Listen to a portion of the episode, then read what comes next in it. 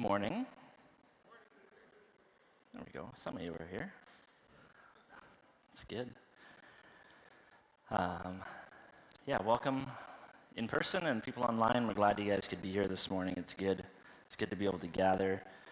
Um, we we don't tend to do a lot for uh, for holidays. Uh, we don't tend to do a lot. We almost basically do nothing for holidays like Mother's Day and Father's Day. Um, they tend to be like emotional moments for people, either, like either good or bad. It's like they're potentials with high holiday with high poten- they're holidays with high potential. There we go. Words are coming, you know. And you either have really good emotions or really bad. But I was reflecting as, as we were singing "Good Good Father" together um, on the fact that that's the, the imagery within within Scripture um, about uh, God presenting as Father, and I know some people might not like this, but the reality is, is God could have chosen to present as a mother, and it would have been equally valid, right? I think that the idea that it's, it's parental is, is probably the, the most, most important bit. But I wonder if uh, there's a comedian that came up on my Instagram feed, which is a great place for sermon fodder. Um, and uh, it, it, talked about how Inst- uh, Father's Day is the 18th most, most celebrated. Uh, yeah, if you've seen it, 18th most celebrated uh, holiday in, in kind of the Western world. 18th, right? And Mother's Day is number two. So Christmas, Mother's Day, then all these other holidays. I don't know. And he's just like, can you name 18 other holidays? It's like, I can't, right? And it's beautiful. And you're just like, you wonder why, like God was just like, didn't foresee that mother would have been a much like stronger image. But I think that's the re- like the redemptive element of God is just like, you know what? I'm going to take like the deadbeat in your life. and I say that as sometimes a deadbeat dad, right? And I'm going to redeem that because he could have taken the easier, more relatable, more celebrated parental thing. Um, and that, uh, yeah, I know I offended half the people in the room, but I'm sure you'll get over it, right? Um, I'm, I'm just struck by that, that redemptive nature and that call to, even though it can be a problematic image, that we can have baggage, um, both good and bad, with our parents, particularly our father on this day, that there is a redemptive element in that, and that we can praise God for being a beautiful image and calling us to redeem those kind of images, even though they're problematic. Anyways, now we're off on that tangent, and we won't. Let's let's move away from that. Maybe we'll stick with the idea of redemption, but we'll get back to there eventually. Um, our text this morning is in, is in Matthew 9. We continue with the lectionary, which we're going to be walking through all summer. And throughout most of the summer, we're going to be talking through the Gospel of Matthew. Um, and this morning, uh, we're reading from uh, Matthew chapter 9, the end of chapter 9, and into chapter 10 a bit. So I'll just I'll read it to you, and then we'll unpack it a bit together. Starting at verse 35. So Jesus traveled along the cities and the villages, teaching in their synagogues, announcing the good news of the kingdom, and healing every disease and every sickness. Now, when Jesus saw the crowds, he had compassion for them because they were troubled and helpless, like sheep without a shepherd. Then he said to his disciples, The size of the harvest is bigger than you can imagine, but there are few workers. Therefore, plead with the Lord of the harvest to send out workers for his harvest. He called his twelve disciples and gave them authority over unclean spirits to throw them out and to heal every disease and every sickness.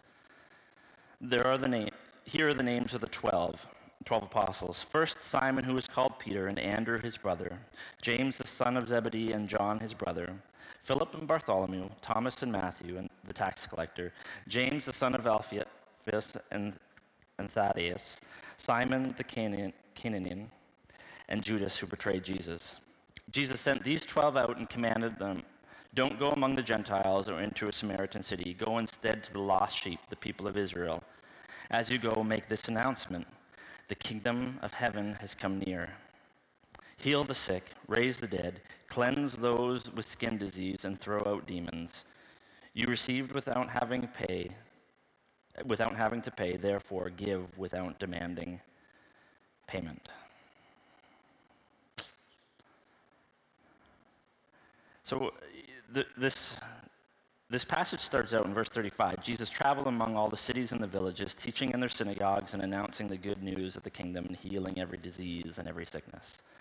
This is like, this is a very nice one sentence summary of everything Jesus had kind of done to this point in the Gospel of Matthew. Um, it, ish. So, like in chapters, the very beginning, chapters one to four, you have Jesus' birth and kind of his formation as a um, as a young person, and then eventually his temptation, the temptations of Jesus, which is a formative thing for him, and before he's kind of started his ministry. And then in five to seven, you have kind of Jesus'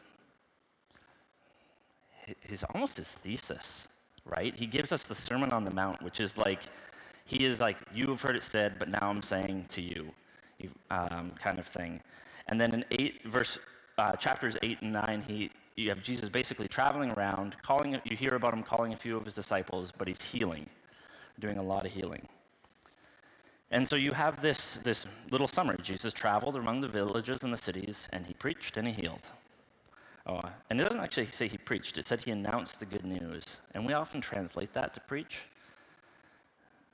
which is maybe a bit sad. But so the Sermon on the Mount, it is a beautiful kind of summary of what Jesus announcing of the good news. So that's maybe where we get this idea that it preached. Um, and it, when Jesus, when it says that Jesus went and he taught that this, the uh, the kingdom was near, and it says he he healed every disease and every sickness. It's important to note that does doesn't mean all. Okay, there's a big distinction here. And I, I just note this because it's often a trap for us. We always want to think that Jesus heals everybody. And it actually means that he healed all sorts, not every single sickness he came upon.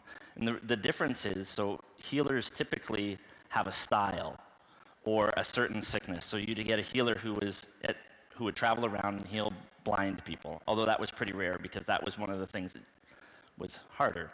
But they would have a, a, a thing. They would make people walk, or that would be their thing. So when Jesus, when it says that Jesus healed every type of sickness. It means that he made people who couldn't walk able to walk. He made people who couldn't see able to see. Uh, he cleansed leprosy. He did all these type of things. So he didn't have a style or a niche. And that gave him, in people's minds, a greater sense of authority and voice because he wasn't pigeonholed into a specific type, right? So every type might be a better way to put it. And as he was around, Jesus healed every type. He didn't heal every person. And in verse 36, it continues Now, when Jesus saw the crowds, he had compassion on them because they were troubled and helpless, like sheep without a shepherd. Sometimes, like, we read this, I think, as a single moment, like Jesus all of a sudden, at one point, was kind of overcome with compassion.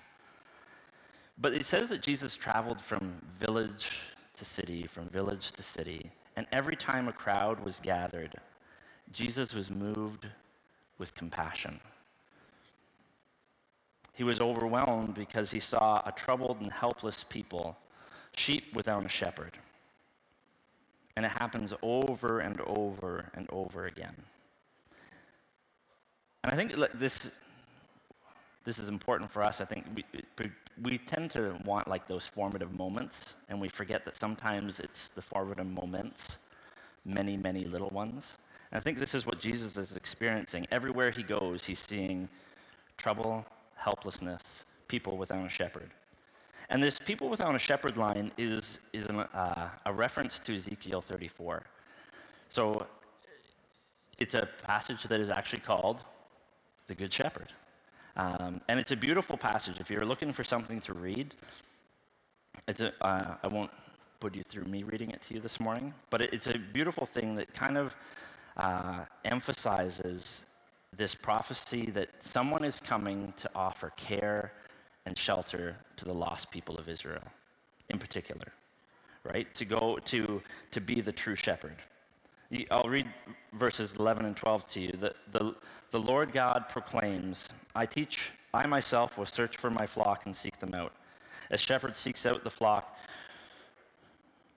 as a shepherd seeks out the flock when some in the flock have been scattered, so I will seek out my flock. I will rescue them from all the places where they were scattered during the time of clouds and thick darkness. Th- this allusion to Ezekiel gives I think, some clarity to other parts of the passage, and we'll come back to those in a minute. But you get this, this sheep without a shepherd, which is a theme that comes up again and again uh, throughout some of the Old Testament prophets, but specifically in Ezekiel 34. So Jesus continues. He, he said, he, then he said to his disciples, The size of the harvest is bigger than you can imagine, but there are few workers. Therefore, plead with the Lord of the harvest to send out workers for his harvest.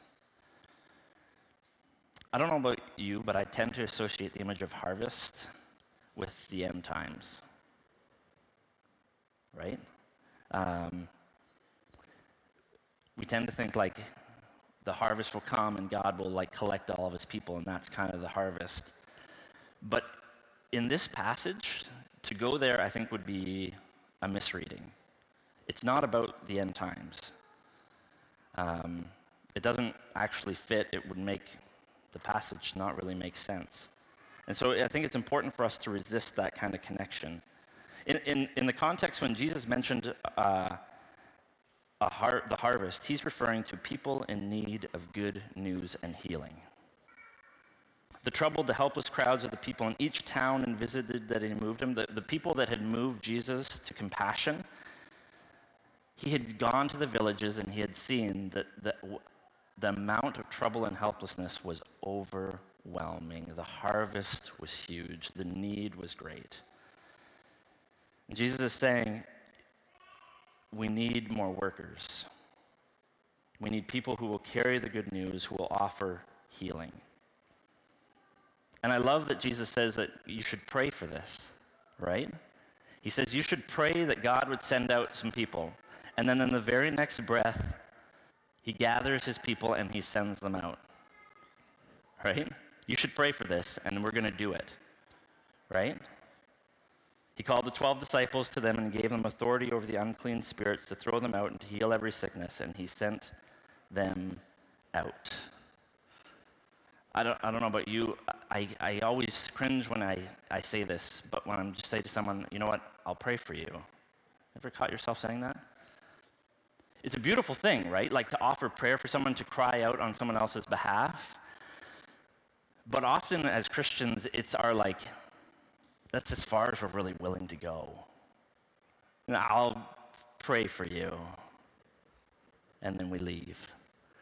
And I love that Jesus doesn't model that for us. He says, You have to pray for this, and then, come on, let's go.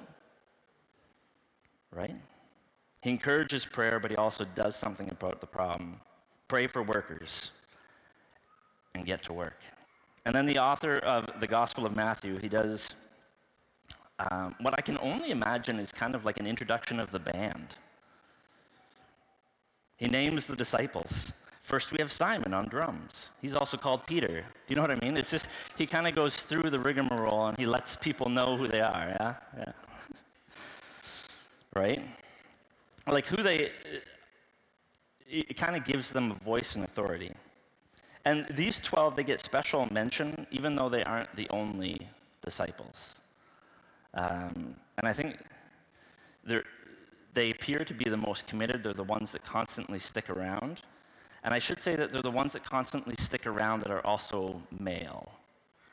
Because there are, unfortunately, this is one of the signs of the times, but you have uh, there are female disciples who get mentioned periodically, who are always there, um, sometimes get named. Mary uh, Magdalene often gets named, but often gets shunted kind of to the side in situations like this. And we assume it's cultural. It's just one of those things that we wish we wish could have been. I, I wish could have been different, um, but. Um, there's the 12, plus others who kind of get forgotten. So Jesus sends out these 12, And he sends them out, and this is the only time that the Gospel of Matthew uses the word apostles. And I don't know about you, but the word apostle, second Dan, um, it's got baggage, right? Like, I think most people who would like to use the word apostle are people we really wish wouldn't use the word apostle. Like, if someone comes up to you and says, Hi, I'm Mark and I'm an apostle, you should get creepy vibes, I, th- I think, right? Um, it just kind of it sets us off a bit. Um, but it, it's, it's one of those words that I think is being misused and abused, usually by the people who claim the title. They want to elevate its status, like, I'm an apostle and you need to listen to me, uh, kind of thing. But it, it actually just means sent. So, up till this point, the disciples, the 12 and others who had been following Jesus, to be a disciple is to follow, to be an apostle is to be sent out. It's not really that complicated. So you could just like, these are followers of Jesus, and these are the ones that Jesus sent out. They're actually the same people, uh, just performing two functions of what it means to follow Jesus, kind of thing. And we can read into it, and there's lots of word play there, but I don't think we need to be scared of, of the word apostle, except for when people try to lord it over us, right? So Jesus sent out the twelve and commanded them, Don't go among the Gentiles or into a Samaritan city. Go instead to the sheep, the, to, go instead to the lost sheep, the people of Israel. This is, I think, one of those passages that I just wish wasn't there. Because I think it requires a little bit of head work for us to actually get around. Because it feels like when I read that, don't go to the Gentiles, don't go to the Samaritans go instead to the lost sheep of Israel. Jesus is placing the Jewish people, the lost people of Israel, as more important than the Gentiles or the Samaritans. And there's people who would believe this and point to this scripture as a proof for that. And I think I think that's a bit of a misunderstanding and a misreading. And I think for three reasons. I think there's the question of inspiration, there's the question of journey, and there's the question of safety that I think Jesus is, is walking through. And I think the most obvious, the, this, this question of inspiration, Jesus began this whole kind of thing by referencing Ezekiel 34. He said, There's people who are lost without a shepherd. My people, my family, my tribe, lost without a shepherd. And in Ezekiel 34, it specifically talks about the lost people of Israel over and over and over again. So this is obviously churning in Jesus' mind. So when he says, go to the people of Israel first, he's calling on the inspiration that brought him to this kind of headspace. He's following through on the idea that was presented to him by the prophet, right? So it would make sense. He, he got a good idea, he was inspired, and he was following through on it. Second, I think there's there's a, this question of journey. Because in the gospel, in, in the Sermon on the Mount, which precedes this, Jesus was teaching about loving your enemy. And I'm sure the disciples had an idea, a glimmering, beginning idea of what this actually might mean to love our enemies. But I'm sure it, there was a lot of work to do. You ever find that? You learn to love one enemy, and there's still a lot of work to do to, when you uncover the fact that there's 10, 20, 30 others that you also have to learn how to love, right? I didn't even know I hated him. Kind of thing. And so I think the, this is the beginning of this disciples' journey. Um, and so there be, Jesus is introducing them to this idea of love your enemy, which is new right? Like it's, it would have made them uncomfortable. And they would have been def- learning how to define who is my enemy and how do I love them. And so uh, Jesus isn't going to throw them into the midst of, you know what? You're going to love your enemy. Go to the Romans. He's bringing them along on, on a journey. It, just before this, Jesus calls the, the, the disciple and apostle Matthew, the tax collector and he would have been viewed as an enemy. So Jesus is already starting to break down those walls, but he's doing it as, as a process, as a journey. The theologian Howard, Howard Thurman, he was a, a civil rights theologian, And in his book, Jesus and Disinherited, he talks about your kind of your three, your three enemies that you'll have to face in your life. Um, and he talks about the, the hated insider, who would have been um, uh, the tax collector, right? Someone who is part of, you'd think is part of the family, but has done this kind of ultimate betrayal. So that's the hated, that's your kind of your first enemy. And then you have the hated outsider, who would have been the Samaritans, the people who they're connected with, they know well. Um, and then you have the hated oppressor, those ones who are actually looking to, uh, to cause you pain. Those would have been the Romans, which would have been one of the, the, uh, the Gentile groups. And so Jesus is, I think, beginning them on this journey of dealing with the different types of enemies that they'll have in their life, but he's not going to go full, full bore on them just yet. And I think the third question, the question of safety, there's twofold pieces to this, right? I think first, and maybe obviously, there's a question if Jesus is sending out 12, mostly young men, and saying to them, go and preach, go teach and heal, there's got to be a question of safety, right? Like, I know in today's day and age, Jesus would be getting a phone call from some parents. You sent my son where? Right? Uh, th- they were largely potentially going into hostile environments. So to say, like, go into a Jewish community, it would have been a lot safer for them as, as disciples, as apostles, right? They would have been going to like minded people. And I think the other side of the safety coin is that who they're being sent to. These were young, probably zealous people that were about, who were, who were not about to, they were notorious for saying and doing stupid things. And I think Jesus had in mind to protect the people that he eventually wanted to bring into the fold.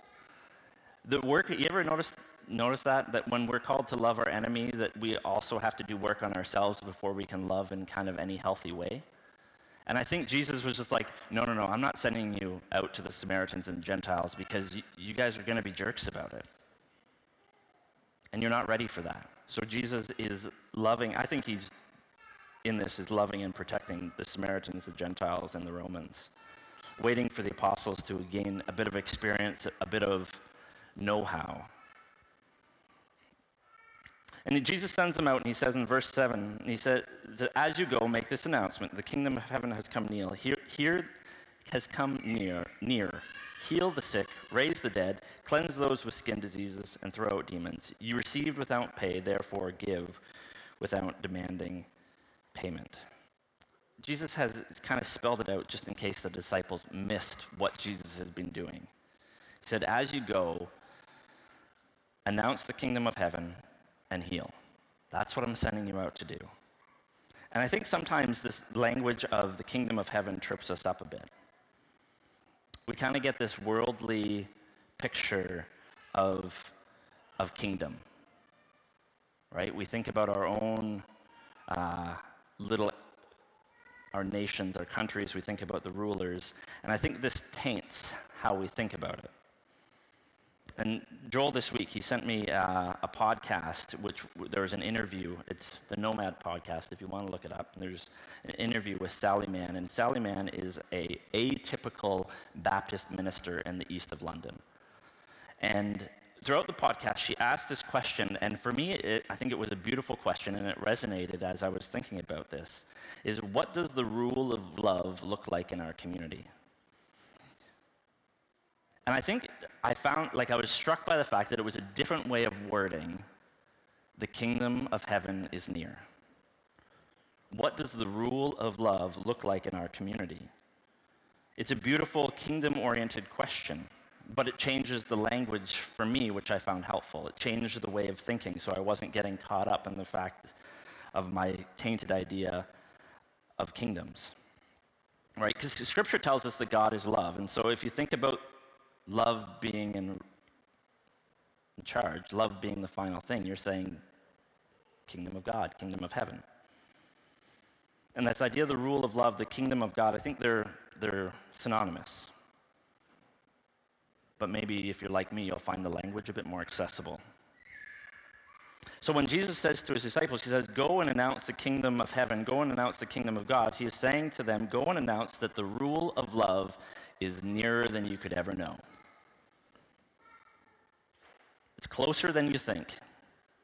And then he says, Show them. The rule of love is close, and here's a little taste of it. Here's healing of the sick, raising of the dead, the cleansing of the sick, and the throwing out of demons. Jesus is saying, tell people that love is way closer than you could ever imagine, and then care for the community. You prayed for workers, now become the worker. Show the, the rule of love, show the kingdom of God.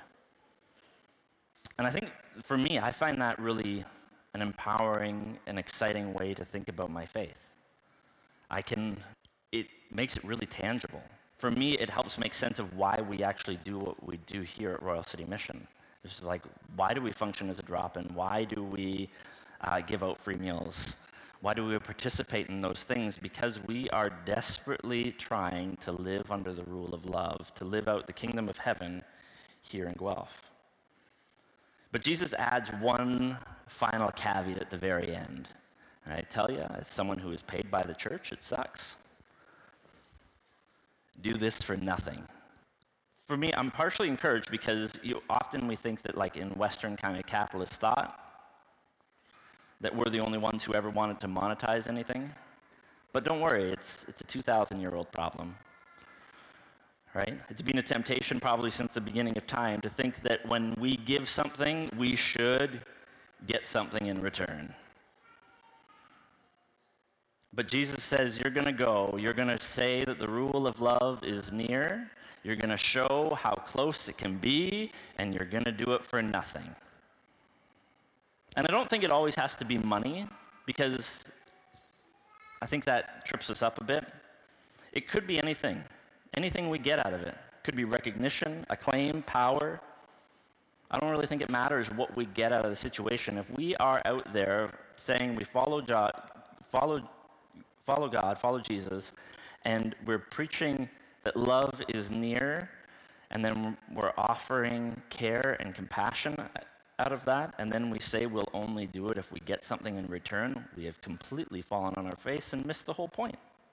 And you know what? I think for, I'll confess, for me, as someone who is paid by a church, if I was only part of this church because you paid me to be, that would be really sad.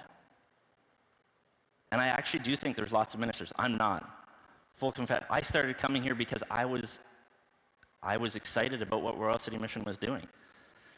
And we needed administrators. That was my role. So I, I hate this, but I also feel like I'm, I think I'm okay. I think I'm okay. But I also think like as, as, we, as we think about Royal City Mission and what we do, can we be people who will do this for nothing? Who don't need a claim, who don't need um, special recognition, favors, all that kind of stuff. And as we are an organization, a church that grows in our scope, and as people say, like, we now have, we have like face value, people who know who we are in the community of Guelph. Can we continue to stay humble and not demand that you know everything we do? I think those are good questions for us. Can we avoid making our love of people transactional? As a community, and I think as individuals, that's an important one. The kingdom of God, the kingdom of heaven is near. The rule of love is possible in the here and now. Are there any questions, feedback? that was a quick hand, quiet. I'm just curious what your uh, opinion is on why they felt lost since they were the chosen people. Like, what, what does being lost look like that Jesus had compassion against? I think I've already quoted this, this song once before, but there's a really good Ben Harper song that I love that says, I know I'm lost because I know I'm found because I know who I seek. And so the reality is, is the Jewish people lived extremely oppressed, right? with a sense of entitlement, which is the worst. If you think that you're God's people, you know that you're God's chosen people, but at the same time, for the last thousands of years, you've been occupied and oppressed, that has to do something to your soul, right? And so you've got a whole bunch of people who are losing their sense of who they're chasing after. They're losing their sense of uh, the fact that they're called to something greater than themselves. And so, and they're experiencing real oppression, something that is hard for us, I think, generally to wrap our mind around. Um, we are not occupied. Other people might make an argument for that, against that, but generally we're not. And so it's hard for us to map around. So I think they were losing a sense of what they were called to. And so they're lost without their shepherd because um, they, partially I think because they lost the vision of what, what could be. Does that make sense? Okay. Anyone else? Questions, thoughts, feedback? Um, not really sure how um, how strong of a theology this is, but when I think of the harvest, I think of it as a season, um, and you think of it as um, as the end times, or or have attributed that, because I also think about the parable where he is uh, where Jesus spreads the seeds, and some is on good soil, some is on rocky soil, and so on. So we have different seasons for planting and sharing the good news and being a good neighbor. And there's also a season of harvest where um, numbers are added, as in Acts. So that's my take on the harvest. Don't always need to be sending people out, maybe. Just thinking, just thinking of that harvest comment reminds me. Uh, my mom knew a family uh, who just they were corn farmers, and just before the harvest, their dad died in a car accident, and they were 10 and 12, and they spent three days, day and night, harvesting at 10 and 12 years old to collect the harvest, so that they could pay for the mortgage that year, and the, so that they could survive for the next year. And when thinking about collecting the harvest, a lot of times people are thinking of it as this joyous occasion, but sometimes it's just hard. Sometimes it's just doing what needs to be done to collect and move forward and cash in on that moment so that they can exist.